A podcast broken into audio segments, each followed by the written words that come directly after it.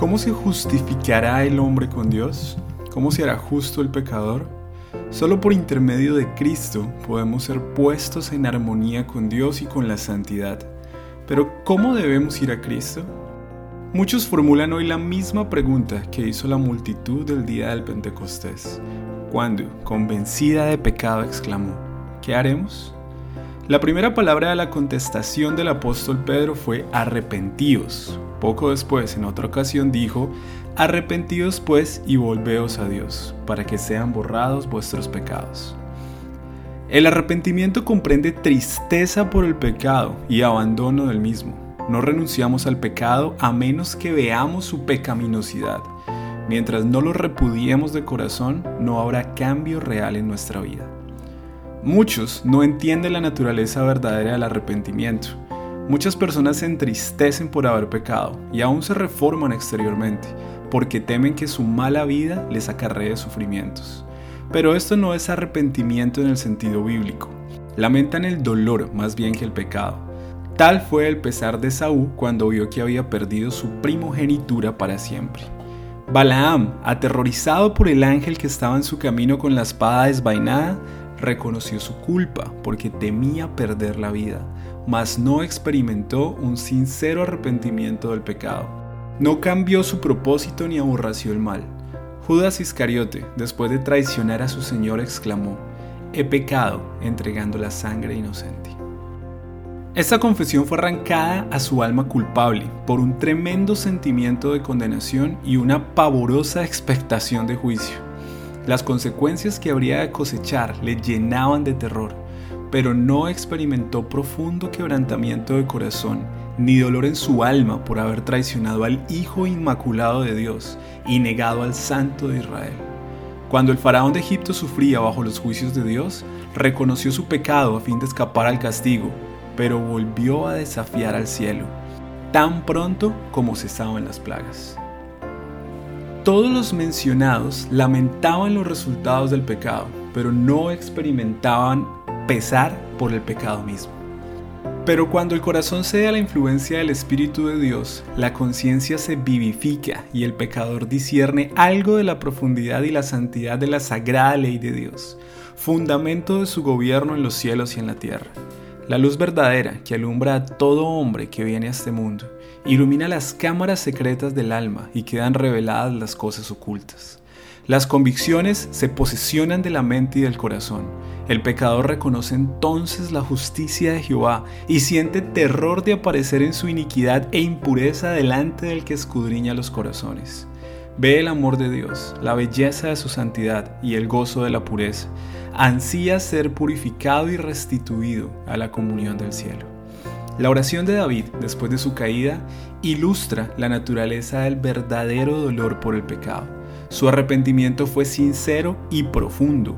No se esforzó él por atenuar su culpa y su oración no fue inspirada por el deseo de escapar al juicio que le amenazaba. David veía la enormidad de su transgresión y la contaminación de su alma. Aborrecía su pecado no solo pidió perdón, sino que también su corazón fuera purificado. Anhelaba el gozo de la santidad y ser restituido a la armonía y comunión con Dios. Este era el lenguaje de su alma. Bienaventurado aquel cuya transgresión ha sido perdonada y cubierto su pecado. Bienaventurado el hombre a quien Jehová no atribuye la iniquidad y en cuyo espíritu no hay engaño. Apiádate de mí, oh Dios, conforme a tu misericordia Conforme a la muchedumbre de tus piedades, borra mis transgresiones, porque yo reconozco mis transgresiones y mi pecado está siempre delante de mí. Purifícame con hisopo y seré limpio. Lávame y quedaré más blanco que la nieve. Crea en mí, oh Dios, un corazón limpio y renueva un espíritu recto dentro de mí. No me eches de tu presencia y no me quites tu Santo Espíritu. Restitúyeme el gozo de tu salvación y el Espíritu de gracia me sustente. Líbrame del delito de sangre, oh Dios, el Dios de mi salvación. Cante mi lengua tu justicia. Sentir un arrepentimiento como este es algo que supera nuestro propio poder. Se lo obtiene únicamente de Cristo, quien ascendió a lo alto y dio dones a los hombres. Precisamente en este punto es donde muchos yerran y por ello no reciben la ayuda que Cristo quiere darles.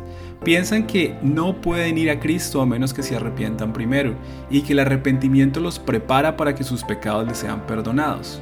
Es verdad que el arrepentimiento procede al perdón de los pecados, porque es únicamente el corazón quebrantado y contrito el que siente la necesidad de un Salvador. Pero para poder ir al Señor Jesús, ¿debe el pecador esperar hasta que se haya arrepentido? ¿Debe hacerse del arrepentimiento un obstáculo entre el pecador y el Salvador? La Sagrada Escritura no enseña que el pecador deba arrepentirse antes de poder aceptar la invitación de Cristo. Venid a mí todos los que estáis cansados y agobiados, que yo os haré descansar. La virtud proveniente de Cristo es la que nos induce a un arrepentimiento genuino. El apóstol Pedro presentó el asunto de una manera muy clara cuando dijo a los israelitas, a este Dios le ensalzó con su diestra para ser príncipe y salvador, a fin de dar arrepentimiento a Israel y remisión de pecados. Tan imposible es arrepentirse si el Espíritu de Cristo no despierta la conciencia, como lo es obtener el perdón sin Cristo.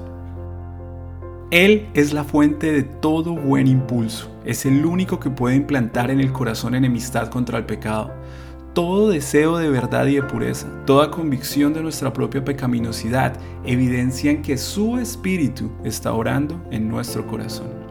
Jesús dijo, si yo fuese levantado en alto de sobre la tierra, a todos atraeré a mí mismo. Cristo debe ser revelado al pecador como el Salvador que murió por los pecados del mundo. Y mientras contemplamos al Cordero de Dios sobre la cruz del Calvario, el ministerio de la redención comienza a revelarse en nuestra mente y la bondad de Dios nos guía al arrepentimiento. Al morir por los pecadores, Cristo manifestó un amor incomprensible y a medida que el pecador lo contempla, este amor enternece el corazón, impresiona la mente e inspira a contrición al alma. Es verdad que a veces los hombres se avergüenzan de sus caminos pecaminosos y abandonan algunos de sus malos hábitos antes de darse cuenta que son atraídos a Cristo.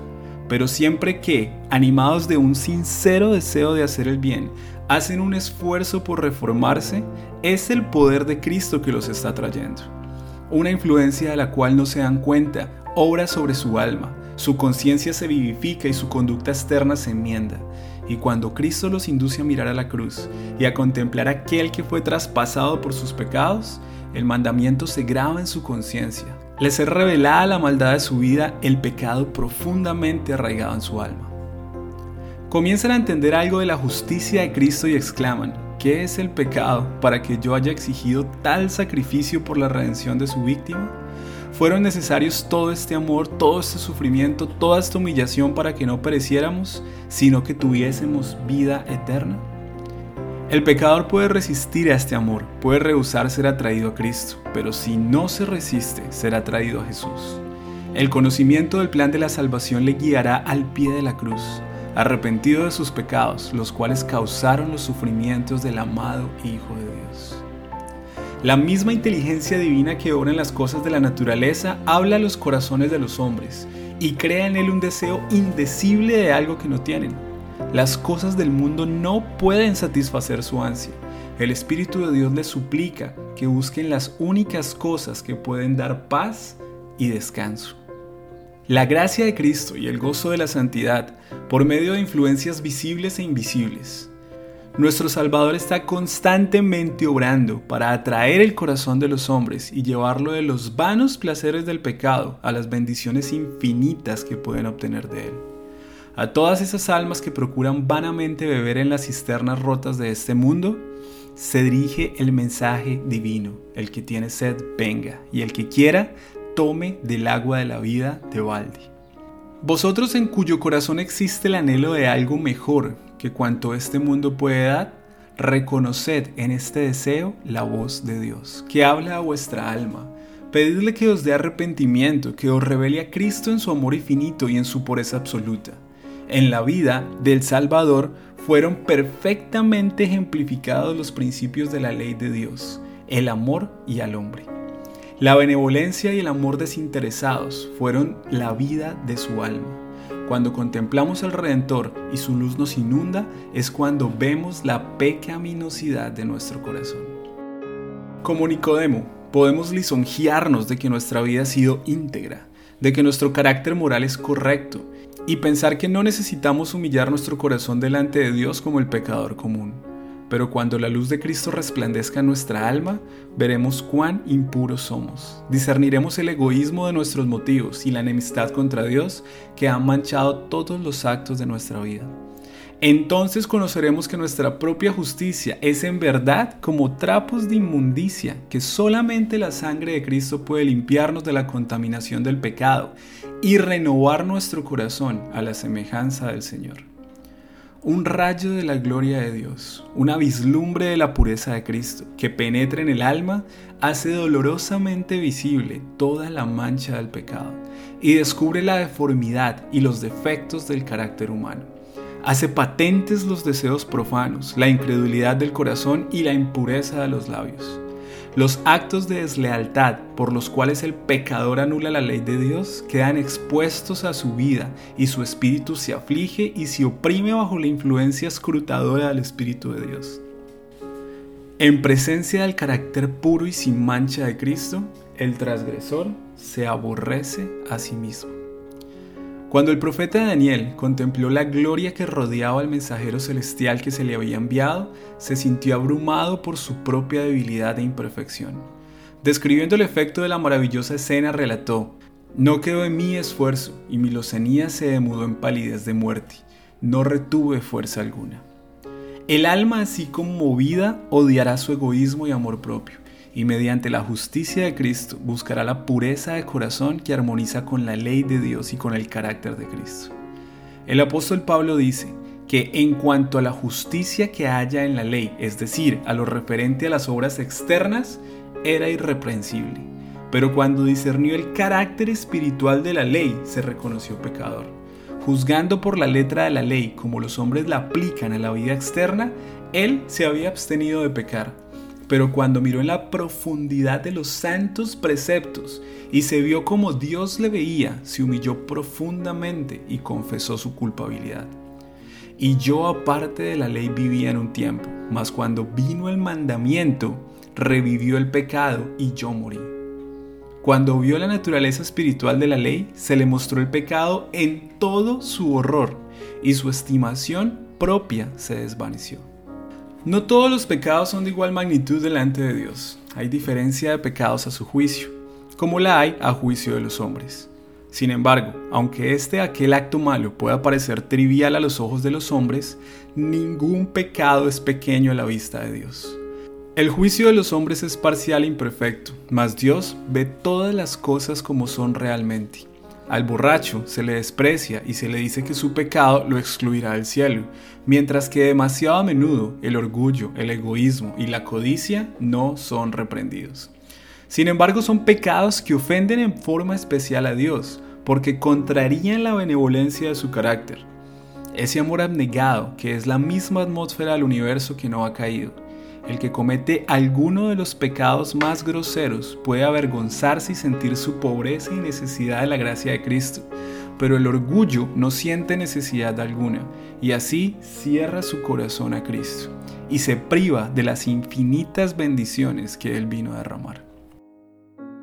El pobre publicano oraba diciendo, Dios, ten misericordia de mí pecador. Se consideraba como un hombre muy malvado y así le veían los demás. Pero él sentía su necesidad y con su carga de pecado y vergüenza se presentó a Dios e imploró misericordia.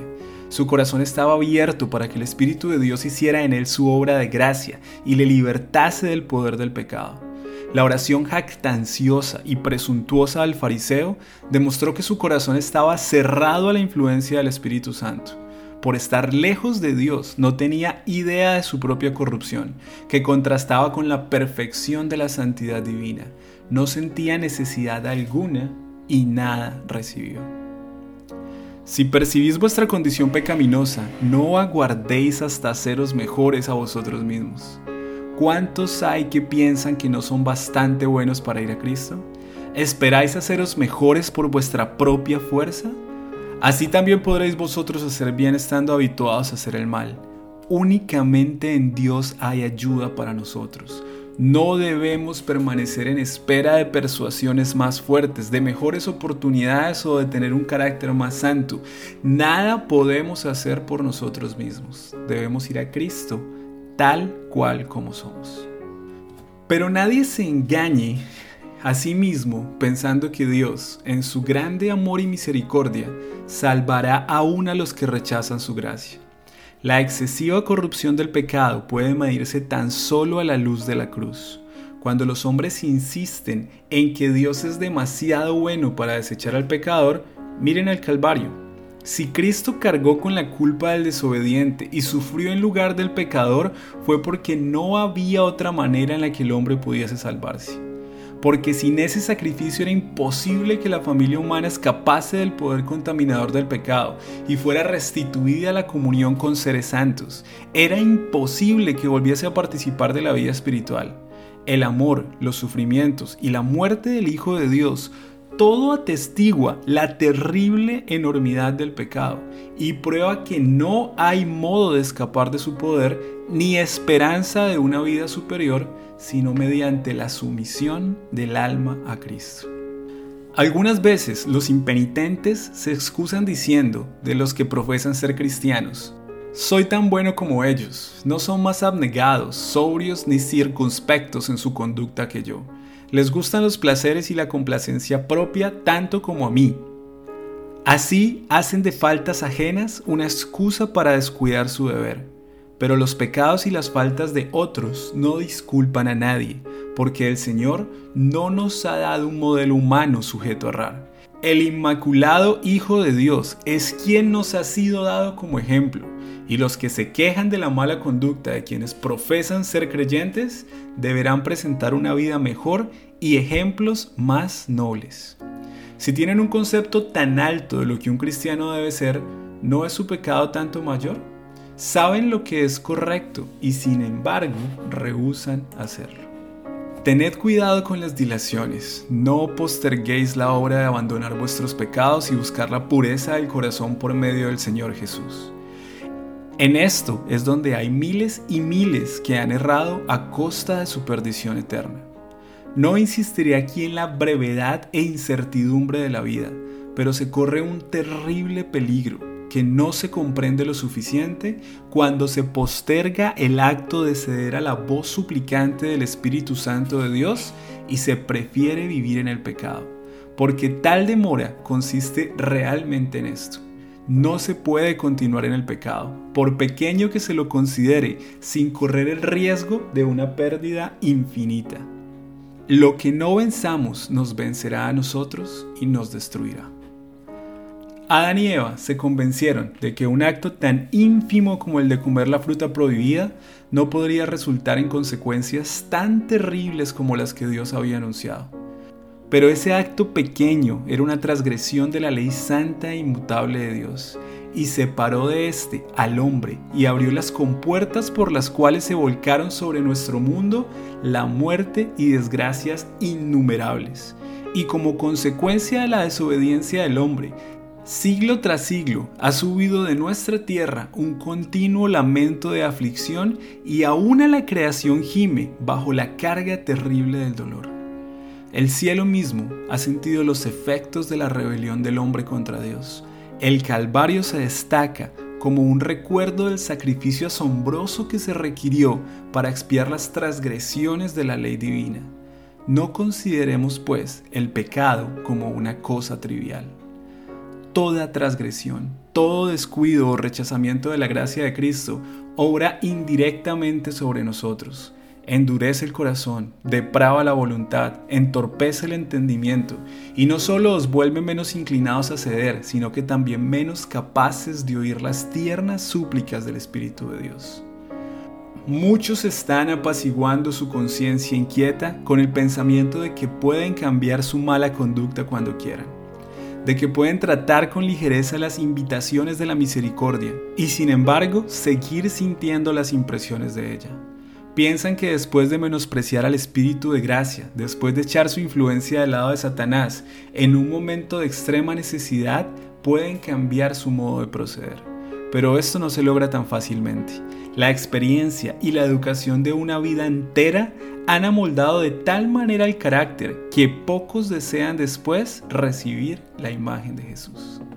Un solo rasgo malo en el carácter, un solo deseo pecaminoso persistente albergado, neutraliza con el tiempo todo el poder del Evangelio.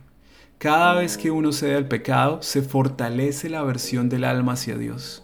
El hombre que ha manifestado un descreído atrevimiento o una sola estólida indiferencia a la verdad no está sino cegando la cosecha de su propia siembra. En toda la escritura no hay amonestaciones más terribles contra el hábito de jugar con el mal que con estas palabras del sabio. Prenderán al impío sus propias iniquidades. Cristo está listo para libertarnos del pecado, pero no fuerza a la voluntad. Y si ésta, por la persistencia de la transgresión, se inclina por completo al mal y no deseamos ser libres ni queremos aceptar la gracia de Cristo, ¿qué más puede Él hacer? Al rechazar deliberadamente su amor, hemos labrado nuestra propia destrucción. He aquí ahora es el tiempo acepto. He aquí ahora es el día de la salvación. Hoy, si oyere su voz, no endurezcáis vuestros corazones. El hombre ve lo que aparece, mas el Señor ve el corazón. El corazón humano como sus encontradas emociones de gozo y de tristeza, el extravío y el caprichoso corazón, morada de tanta impureza y engaño. El Señor conoce sus motivos, sus mismos intentos y designios. Id a Él con vuestra alma manchada tal cual está, como el salmista, abrid sus cámaras al ojo del que todo lo ve exclamando, Escudriñame, oh Dios, y conoce mi corazón. Ensáyame y conoce mis pensamientos, y ve si hay en mí algún camino malo, y guíame en el camino eterno. Muchos aceptan una religión intelectual, una forma de santidad sin que el corazón esté limpio. Sea vuestra oración, crea en mí, oh Dios, un corazón limpio, y renueva un espíritu recto dentro de mí. Sed leales a vuestra propia alma, sed tan diligentes, tan persistentes como lo serías si vuestra vida mortal estuviese en peligro. Este es un asunto que debe decidirse entre Dios y vuestra alma, y es una decisión para la eternidad. Una esperanza supuesta que no sea más que esto llegará a ser vuestra ruina. Estudiad la palabra de Dios con oración. Ella os presenta en la ley de Dios y en la vida de Cristo los grandes principios de la santidad, sin la cual nadie verá al Señor. Convence de pecado, revela plenamente el camino de la salvación. Prestadle atención como a la voz de Dios hablando a vuestra alma. Cuando veáis la enormidad del pecado, cuando veáis cómo sois en realidad, no os entreguéis a la desesperación, pues a los pecadores es a quienes Cristo vino a salvar. No tenemos que reconciliar a Dios con nosotros, sino que Oh maravilloso amor, Dios estaba en Cristo, reconciliando consigo mismo al mundo. Por su tierno amor está atrayendo así los corazones de sus hijos errantes. Ningún padre según la carne podría ser tan paciente con las faltas y los hierros de sus hijos como lo es Dios con aquellos a quienes trata de salvar. Nadie podría arguir más tiernamente con el pecador. Jamás enunciaron los labios humanos invitaciones más tiernas que las dirigidas por él al extraviado. Todas sus promesas, todas sus amonestaciones no son sino la expresión de su amor inefable. Cuando Satanás acude a decirte que eres un gran pecador, alza los ojos a tu Redentor y habla de sus méritos. Lo que te ayudará será mirar su luz. Reconoce tu pecado, pero di al enemigo que Cristo Jesús vino al mundo para salvar a los pecadores y que puede ser salvo por su incomparable amor. El Señor Jesús hizo una pregunta a Simón con respecto a sus dos deudores. El primero debía a su Señor una suma pequeña y el otro una suma muy grande. Pero él perdonó a ambos. Y Cristo preguntó a Simón, ¿cuál deudor amaría más a su Señor? Simón contestó, aquel a quien más perdonó. Hemos sido grandes deudores, pero Cristo murió para que fuésemos perdonados. Los méritos de su sacrificio son suficientes para presentarlos al Padre en nuestro favor. Aquellos a quienes ha perdonado más, le amarán más y estarán más cerca de su trono para alabarle por su grande amor y sacrificio infinito. Cuando más plenamente comprendemos el amor de Dios, mejor nos percatamos de la pecaminosidad del pecado. Cuando vemos cuán larga es la cadena que se nos arrojó para rescatarnos, cuando entendemos algo del sacrificio infinito que Cristo hizo en nuestro favor, nuestro corazón se derrite de ternura y contrición.